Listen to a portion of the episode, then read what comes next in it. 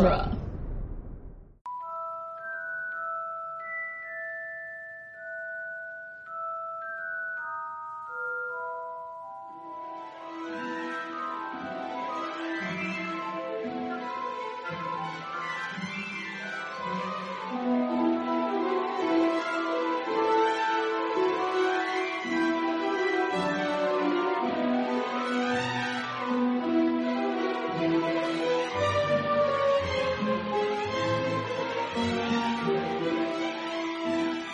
Welcome back, everybody, to Harry Potter Minute, the fan podcast where we overanalyze the Harry Potter movies one magical minute at a time. I'm Gary Roby. I'm Victoria Laguna. And we have Cassandra Fredrickson with us again. Sorry, I'm just slurring my words. Cassandra Fredrickson is with us again. I know, your first name is pretty long and then your last name is kind of long, so it's just... Yes. Yeah, mine is just four syllables and yours is a lot. Six, twice that? Do you have a reprieve? Something like that? Do you have a reprieve? Is there a short middle name? There is a short middle name. There you go. So at least you have... You have a moment to take a breath. Yeah. Yeah, exactly. You're like, huh. Okay. Today we're talking about Minute 73. Minute 73 starts with the dust settling after the battle with the troll, and it ends with Harry and Snape having a quizzical stare down. Well, let's talk about Snape. We saw Snape. So last week, I just want to talk about Snape. I don't even want to... Well, we're going to jump right to the end of this minute. Okay.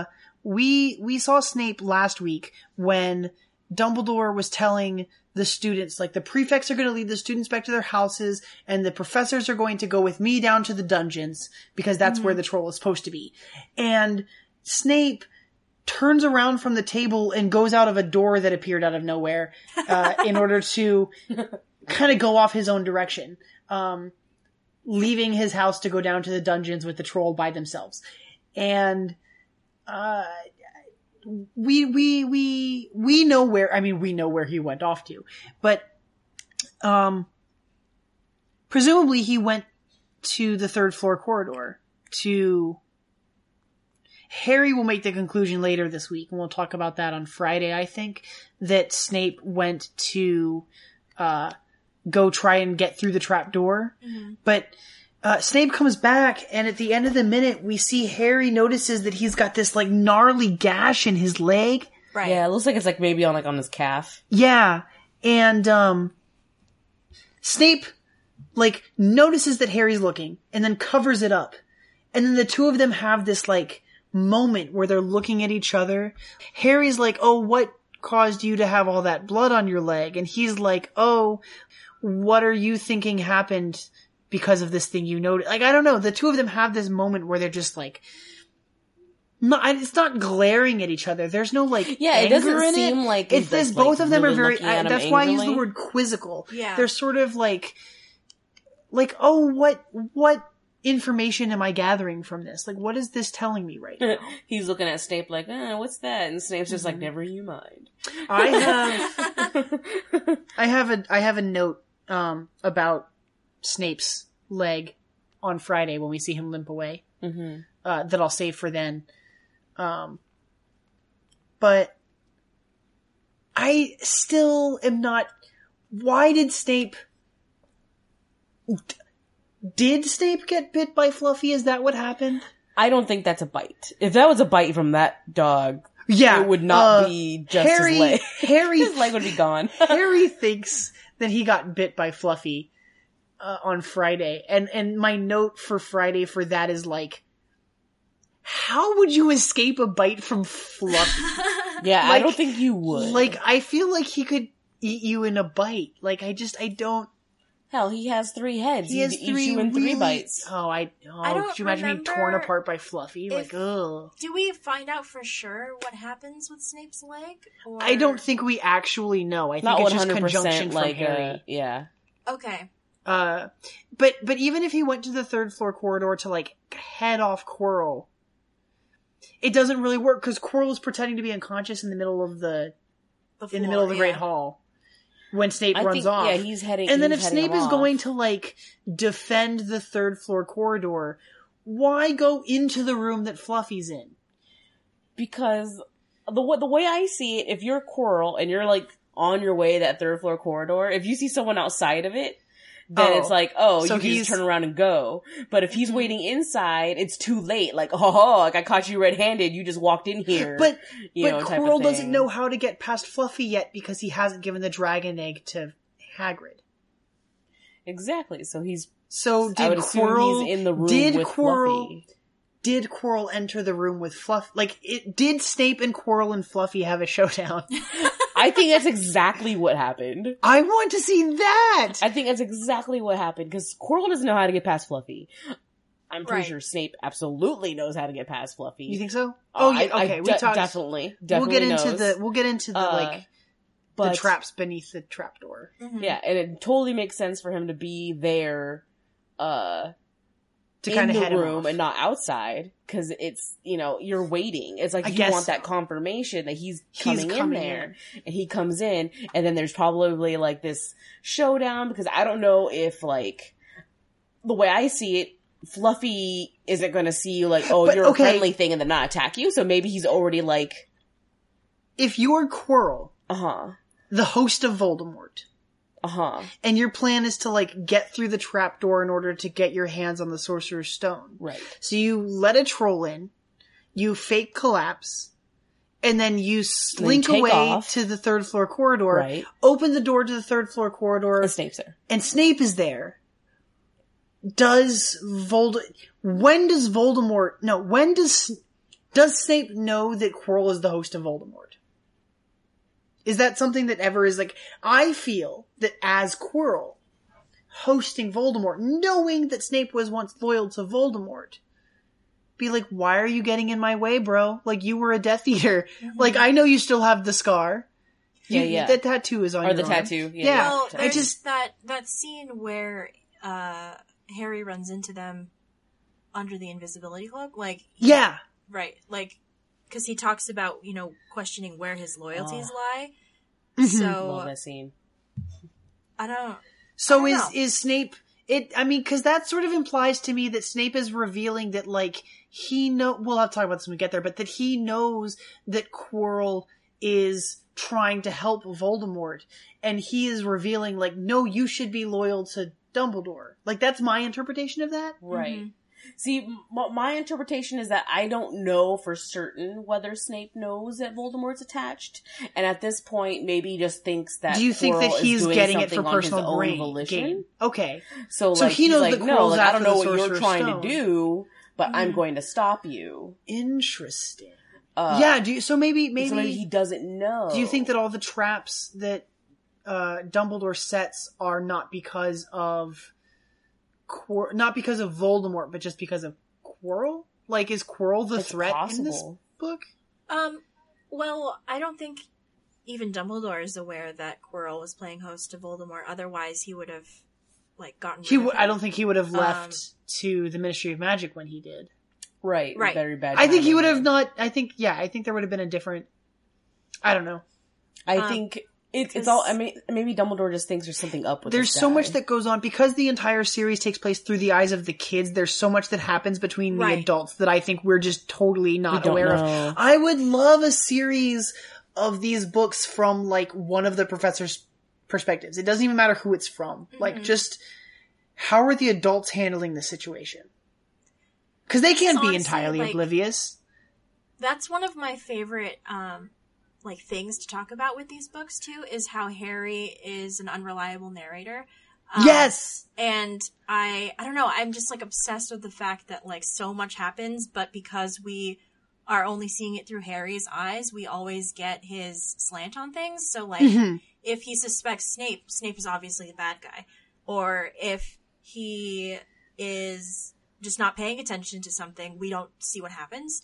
And I don't know. I really like the unreliable narrator as a trope because it's, I don't know. It always makes me question whether or not what I'm reading or the story that's being told is not, I mean, obviously it's fiction, so it's not true, but authentic, I guess. I know what you mean. Yeah.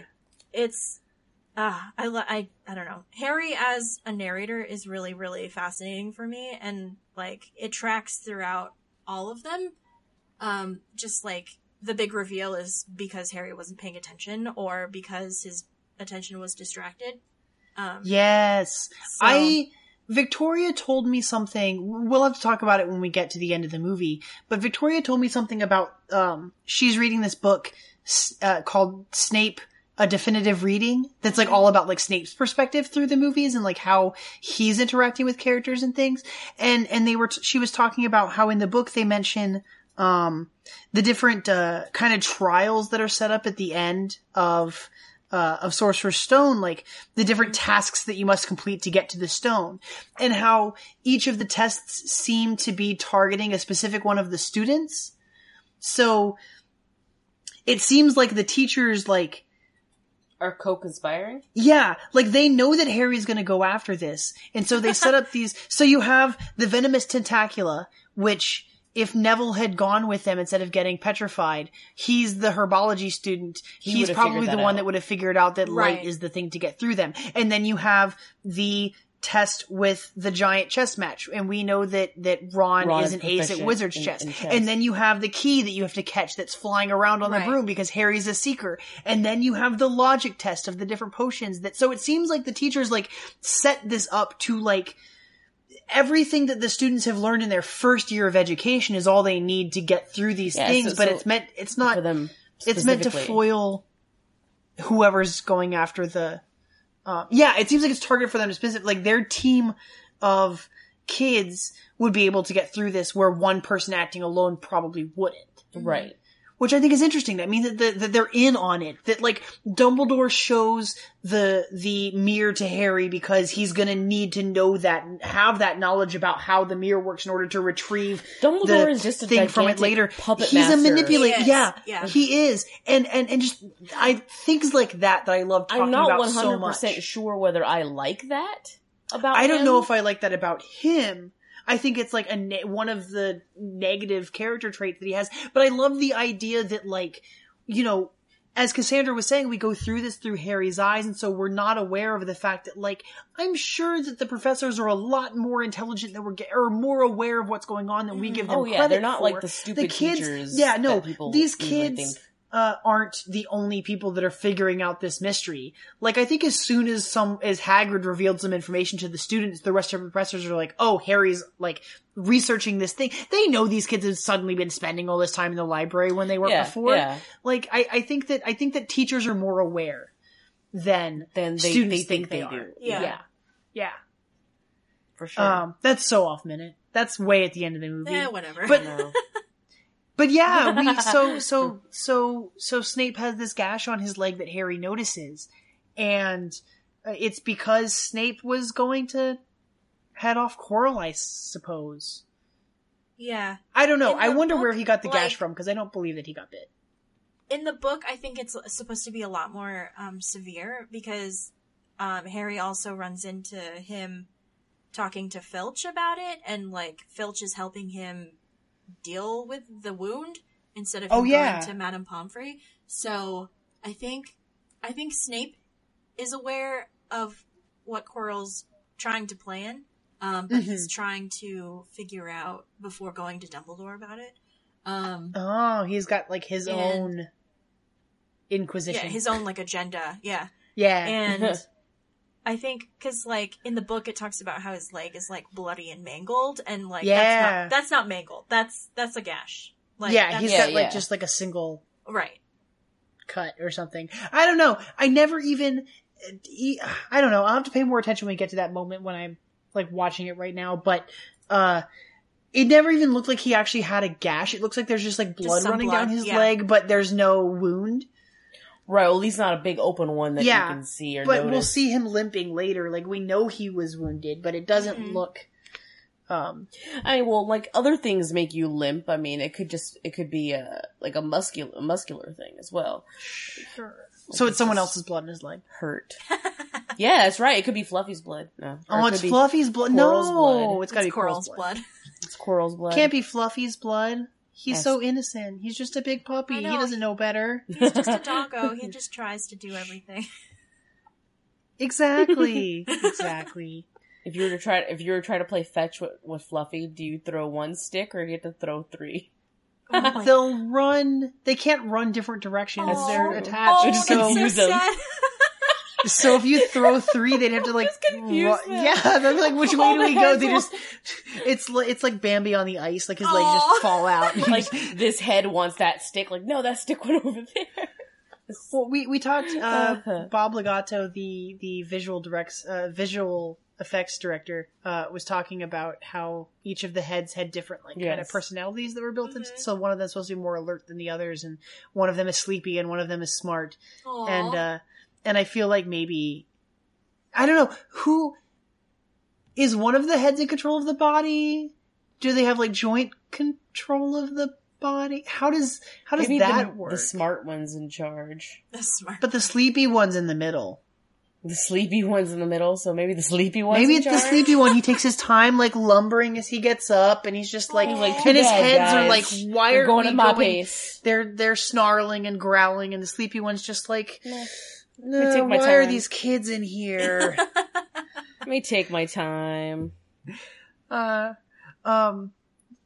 So going back, I guess, in the minute, the kids are surrounding this unconscious troll, and Harry goes to retrieve his wand, and like he pulls the wand out of the nose of and it's like covered in snot, slimy and stuff. In the commentary, Chris Columbus says that the troll bogeys moment, in all the screenings that they did, got big laughs from like all the little kids that were in the audience. Of course. No, I think it's so disgusting. I'm not into like bodily fluids. I'm not like just, he pulls it out and I'm just like, it's so gross. Like it looks gross. And then he wipes it on his robes. All right. That's the grossest robes. Thing. Oh, it's gross. Why would you? I understand kids like wiping their nose with their sleeve, which is gross. But this is gross enough. I would wipe someone else's nose with my sleeve. Yeah, exactly. I'm like, but this is even worse. Oh man, it's such like an 11-year-old boy thing too. Because they don't care. Yeah, no, it's just like, oh, troll. Troll's not, and then just like wipe it on your pants. Troll bogeys. Yeah, he like uses his robe to. Okay, so I made a note that's like not important, but he wipes this troll snot on his cloak, on his robes. Mm-hmm. And then I wrote a note that says, wizarding laundry, with a question mark. I feel like you can just wave your wand and your clothes are washed or clean. I think that's why the house elves are a thing. That's why I would assume that house elves are probably doing all the laundry. Where's the house elf laundry? Do the students' dormitories have like hampers? Like a chute. I don't know. Do you have to have like your name written on your stuff so that it makes it back to the right house? You gotta sew your name into the tag. Maybe your mom has to write it in permanent marker or something. I think there's Harry's not even wearing his. He's got. I think there's a specific house elf that's assigned to each dormitory, like the first year room. So like you get these 5 boys and you get these 5 girls. Yeah, because they have like hundreds of house elves in the kitchens. So. Right, because that's a lot of food you gotta make. So as opposed to laundry. Yeah, I don't know. I think we'll never ever get to talk about spew, but I know. But Hogwarts has slaves. Yes, unfortunately. We'll deal with that at another time. I don't want to get into that right now, but yeah, no, I guess it must be. I guess it must be laundry's got to be done by house elves. Yeah. You can't expect 11-year-olds to do their own laundry. Well, of course not. Of course not. It's not like they don't have laundromats at the end of the hallways. Right. It's not like college. Hogwarts wasn't built like that. Yeah, no, exactly. Yeah, exactly. What about in college? What students in boarding school? I wasn't in. What's boarding school like in high school? Like are high school boarding schools or like? I have no idea. Are they doing their own laundry? As far as I know, for boarding schools or private schools of that nature. Most of them will have like all the grades. It'll literally be from like kindergarten to 12th grade, and obviously it's like kind of like here where you live there. Yeah, so if you live there, then who's washing your clothes? They wash it. There's a laundry. A part of their staff is they collect.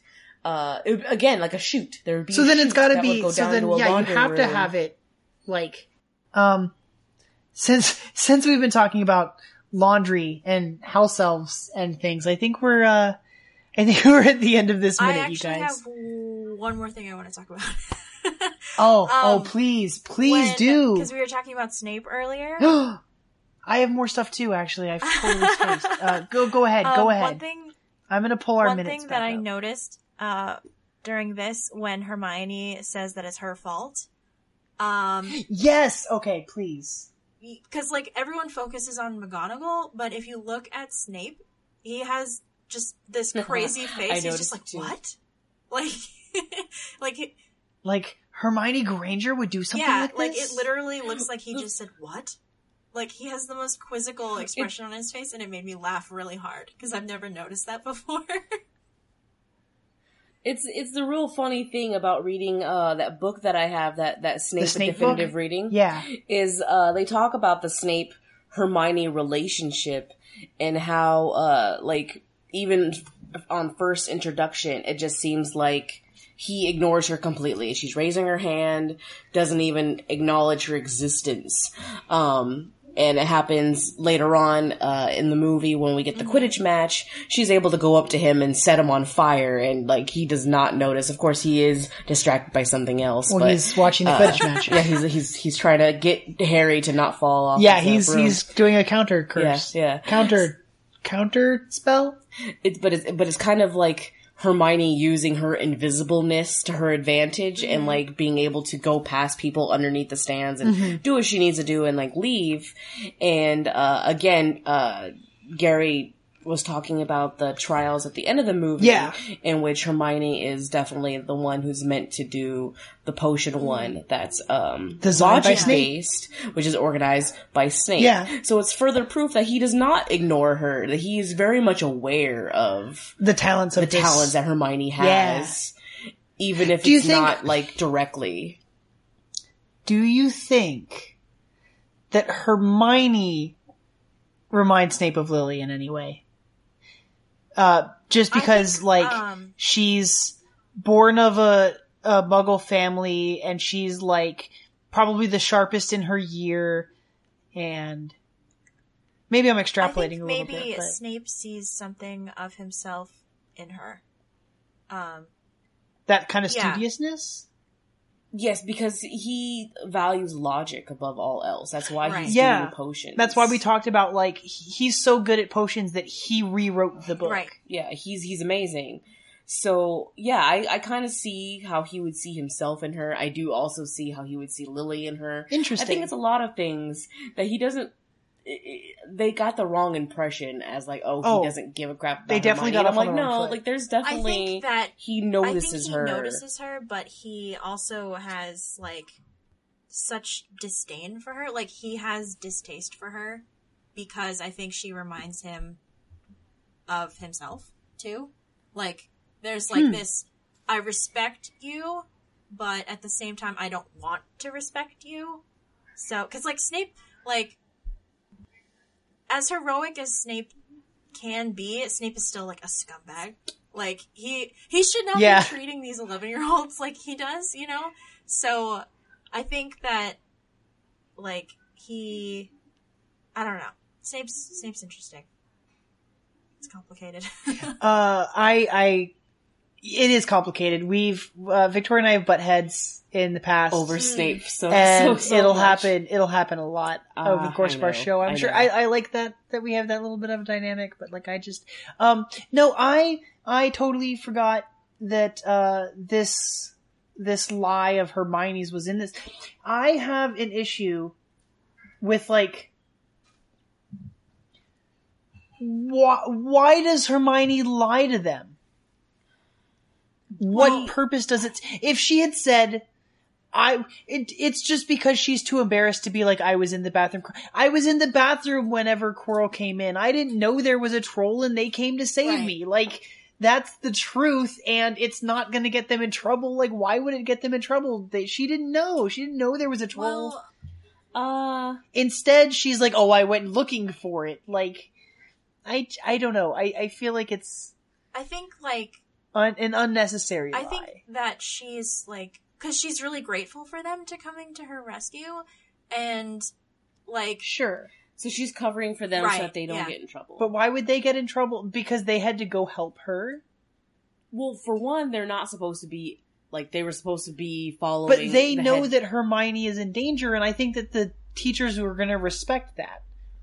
Because Harry and Ron think they came to the bathroom because she was in danger. I think they came because they heard the commotion. You mean the teachers? Yes. No, but the kids. No, what I'm saying is that Hermione is only saving face for herself. Because, like, if she had said, I was in the bathroom and didn't know about the troll, and if Harry and Ron didn't show up, then I would have died. But instead it's, oh, I went after the troll, and if Harry and Ron didn't show up, I would have died. Like, it's their role in the thing is the same. The only thing that she's protecting is herself for, like, crying all day long because Ron was a jerk last week. Well, that's more of a dignity thing than anything. It's her being embarrassed over crying. Mm-hmm.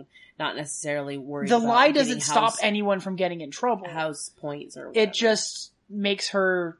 It just prevents her from admitting why she was in the bathroom in the first place. I think it paints Harry and Ron in a more favorable light because saying that they came to her aid makes them look good. But they did come to her aid.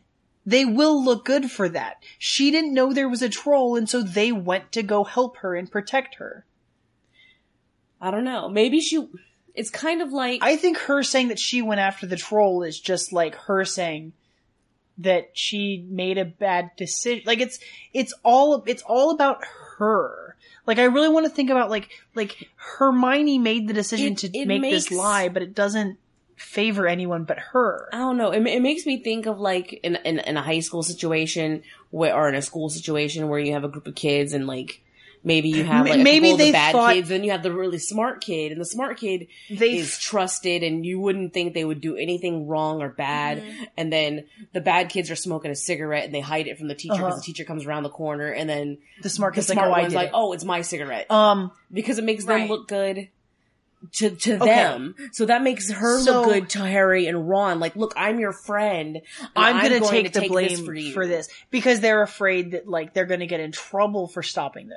They're going to get in trouble. Yeah, you're right. Because they're going to get in trouble for not going to how they're going to react to them coming into those kids. Yeah, as children, they're not going to assume that, like, oh, we survived this encounter. So we should be rewarded. Yeah, they're not going to expel us for stopping a troll. No, but of course they could. Like, because you didn't listen. Mm-hmm.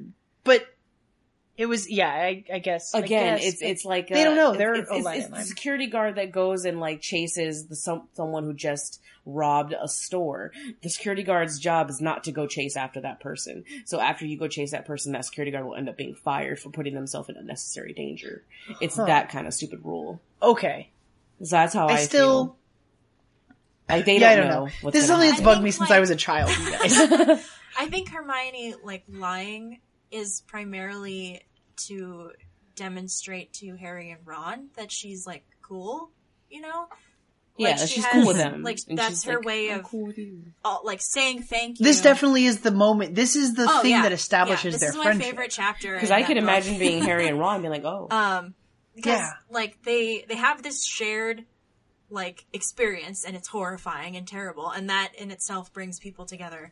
But also because she's had adventures with them before, like she ends up, like in the book, she ends up going like sneaking off with them for like the wizard's duel, and she's with them when they meet Fluffy for the first time. At this point, like she is friendly with them but not friends with them. So I think her taking the blame for them really is what cements it. Because she can be like, oh, well, Ron made me cry, and that's why I didn't know I was in danger. Or she can just be like, well, it was my fault. And they came to save me. Sure. Okay. I guess, I like that, I think. You guys are just, like, clearing up all of my... It's just, these are things that bother me while I watch it. And you guys smooth it away, and it makes me so happy. I can breathe easier now. Okay, I can accept that. So now we're back at the end of the minute where we started with, like, Snape's cut leg. Mm-hmm. And I just want to say one more time, like, I love the, like... little, I don't even want to call it a stare down. It's just the look that Harry and Snape give each other here. It's a good look.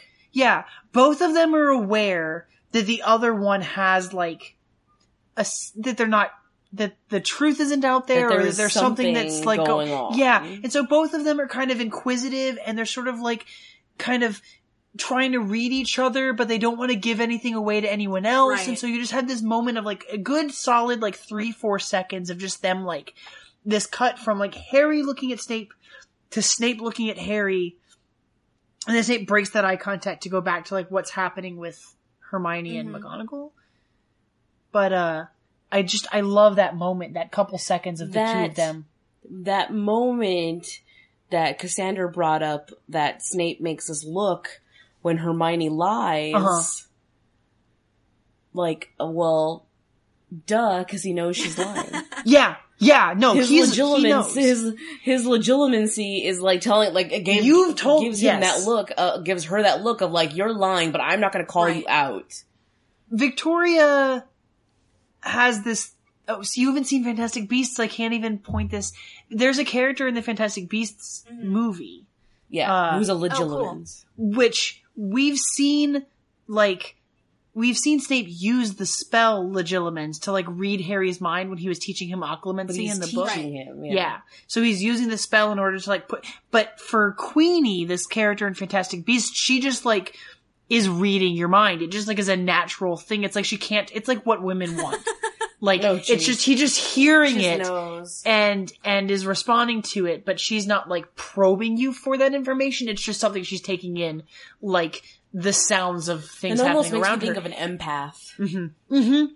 And we know that Snape has the ability to, like, read people's minds. Right. He's a legilimens, but not to the extreme that Queenie is. Mm-hmm. Queenie is a legilimens. Yes. And he's a legilimens, but he has... They're different. Like, it's a different level. Is Voldemort also a legilimens? Yes, and that is why Harry has to learn Occlumency, is because they've, like, not only is Voldemort a legilimens and able to read people's minds, but Harry and Voldemort have an even stronger connection because of the scar. And, so he's trying to, like, block that from happening. Mm-hmm. And, so we do get a lot of moments where Snape seems to be, like, wise to something, even though it's, like, unspoken. He'll show up at something, even though, like, no one came and got him. Like, how did you know to go there? Yeah, how did he find Harry sneaking around in the next book? Exactly. That's probably why... It's the same thing where he reaches out to the invisible... Yeah, like, he tries to, like, grab the cloak off of Harry as if he knows Harry's there. No. I think he totally knows that Harry's there. And he just did that on purpose. To like, push him away. To miss him on that. Purpose. That's in, like... So that he knows, like, I know that you're in, like, there, half an hour. But I'm not going to do anything. I'm letting you be so you can, like, because he's not against Harry. That's, like, right before the mirror, right? Yes. That might even be in the week that Norman's going to be on. Oh, fun times. I don't know the minutes for sure. That might be the week before, but it's going to be like that. I try to not have as much of a bias when it comes to Snape. I try to like, keep that in check, because I'm just like utterly in love with him. Like I have the hugest crush on Alan Rickman, and it's just like I just love seeing him every time he comes on screen. So I try to keep that in check. His expressions, his like presence every time he's on screen is so. Lovely. I'm such a fan of Alan Rickman in this role. I love Alan Rickman in everything. We'll talk about a tiny little bit more Alan Rickman tomorrow. I think. Okay. I think now I have everything. Friday? Yeah. Well, we'll get more. Yeah, we will get more of him. He's limping. It's Friday. I think we get him at the tail end of next minute, and then a little bit in Friday. We get bits of... We have, Snape appears in the last half of this... Okay. I was going to wrap this minute up, but first, how did the professors find them there? How did they know that the... did Snape guide them? Here we go. Snape's a legilimens. He knew that the kids were... So he could sense them? I feel like the sound of the troll, like, falling would have, like... Do you think that would have... But they would have heard that and been like, whoa, wait a minute. The professors were supposed to go to the dungeons with Dumbledore, and presumably Snape and Quirrell went off to the third floor corridor, and yet they're still here together to, like... the three of them. Also, I think, like, how did that... when the troll breaks the sinks, that's kind of like a... Right, yeah. That would be very loud. And, I mean, they would... Same with all the stalls, all the bathroom stalls. Yeah, like, I'm sure I'm sure that the interaction is going to draw... Yeah, maybe... Because I think McGonagall runs into Snape and Quirrell after their confrontation in the third floor because the troll's not in the dungeon. And then they all just head there. But it's interesting that, like, Snape and Quirrell presumably... I'm going to keep using that word. Had butt heads outside the third floor corridor, or inside the third. Snape got injured. The third corridor. And then they still went together to this bathroom with. Because they have to still. Because they're like saving face. Like, yeah, you still have to like look. Professional. Yeah, especially in front of the kids. Right, you're a teacher at this school and it's not like you can leave halfway through. Like you're in it till the end. Yeah. This is. It's like The Shining when the snow falls. It's like, oh, you can't leave. You're gonna have to, like, things might be going wrong, but you have no choice but to face them. Yeah, yeah. It's like, okay. Sorry, like, you guys don't have to be the best of friends, but you're a teacher here and so are you. So. I'm just happy that I worked at Shining reference. I think Snape is also trying to keep an eye on Quirrell, too. So, like, if Quirrell goes somewhere... He's there all the time. I love the relationship between McGonagall and Snape. Me too. I love that friendship because they're definitely friends. I have that soul parrot in the Gilderoy Lockhart scenes. I have the movie paused, just like a second into tomorrow's minute, and you have like McGonagall with Snape behind her, like both of them looking at Hermione as they hear Hermione tell her lie. But the look he's given is kind of like, no. Oh, you lying. Let me give me a. I would follow a movie that was about Snape and McGonagall. Oh my God, yes! And that wonderful friendship, like I love it. Movie. I love it. Oh man, doesn't even. No, you have no idea. They are definitely good cop, bad cop. No, yes. In that Snape book, I'm reading through the Gilderoy Lockhart scenes, and they're pointing out all this little stuff, and I'm just like, yes, like, oh my gosh! I'm so excited. It made me so happy. Like, honestly, like I think Chamber of Secrets might be one of my lesser favorite Harry Potter books, but Gilderoy Lockhart in the movie is phenomenal. I love Kenneth Branagh. And guy. He's so great. He's so great. Like, I cannot. There is not a better person you could have cast as Lockhart. We'll talk about that next year. Most Charming Smile Award. 5-time Witches Weekly's Most Charming Smile Award. Yeah. My goodness. You know, if we didn't use the Quibbler for our Wicked edition, we could have called it Witches Weekly. Aww. Right. Why isn't there a podcast called Witches Weekly? Or there's the Weird Sisters, they exist. It's true. Witches Weekly would be fantastic. It would be. Why? I don't know. Someone get on that. We'll figure, something will happen. Maybe we'll use it somewhere. Right. Okay, I think that's finally the minute. We have some really long minutes this week. This is great. It's fun. It's fun. It's always fun having another minute host on because, like, you know, normally we're kind of doing the nitpicky, like really digging into the notes on our own. But having someone else who has experience going minute by minute through a film, like, really kind of draws from stuff that, like, I don't like. It's always fun because different hosts pick different things to want to talk right. Or like you're interested in different things that occurred right. There's every week there's so much that we talk about, and then we do the Quibbler and it's like, oh, I forgot to mention this and I forgot to talk about that, and then there's another host that's like, oh wait, but also that thing right. Or this look, and it's just there's always more, and I love it so much. I'm so happy you're with us, Cassandra. And it's funny because you do notice all those little things, musical cues, looks that characters are giving that maybe you didn't notice. Yeah. Or sometimes you even catch weird stuff like underneath people's breath that they're saying. Yeah. Like the Madam Hooch, like with the good morning Amanda. Well, I was like, who the hell is Amanda? And why, like, Well, Amanda's never noticed her saying that before. Amanda is now just every unnamed female character that we come across. Yeah, is that Amanda? Is that Amanda? Yeah, we've done that a couple times in the last few weeks, and I think it'll continue until the end. No, it needs Amanda. It'll never stop. It needs to stay. It'll never stop. I like these little inside things that are developing. Amanda. Good morning, Amanda. I need a shirt. It just says "Good morning, Amanda" on it. We need it. I think cryptic. That if you and I really sat down, we could probably nail out like a half a dozen. Right? Shirts. Everybody would be like, "What is Good morning, Amanda." I want "Good morning, Amanda." There was like another one that I wanted to like. I need a perpendicular alley. Perpendicular alley. That would be a good podcast. Perpendicular alley. That's my buddy Tim Garcia was a guest early on when we finally got to Diagon Alley for the first time, and he suggested like, what if the brick wall opened up to like different places? Yeah. You tap on these bricks and go to Diagon Alley, but what if you tap on those amazing. Bricks and it opens somewhere else? The perpendicular alley. Yeah, I never even considered it. Like... And then we. Yes.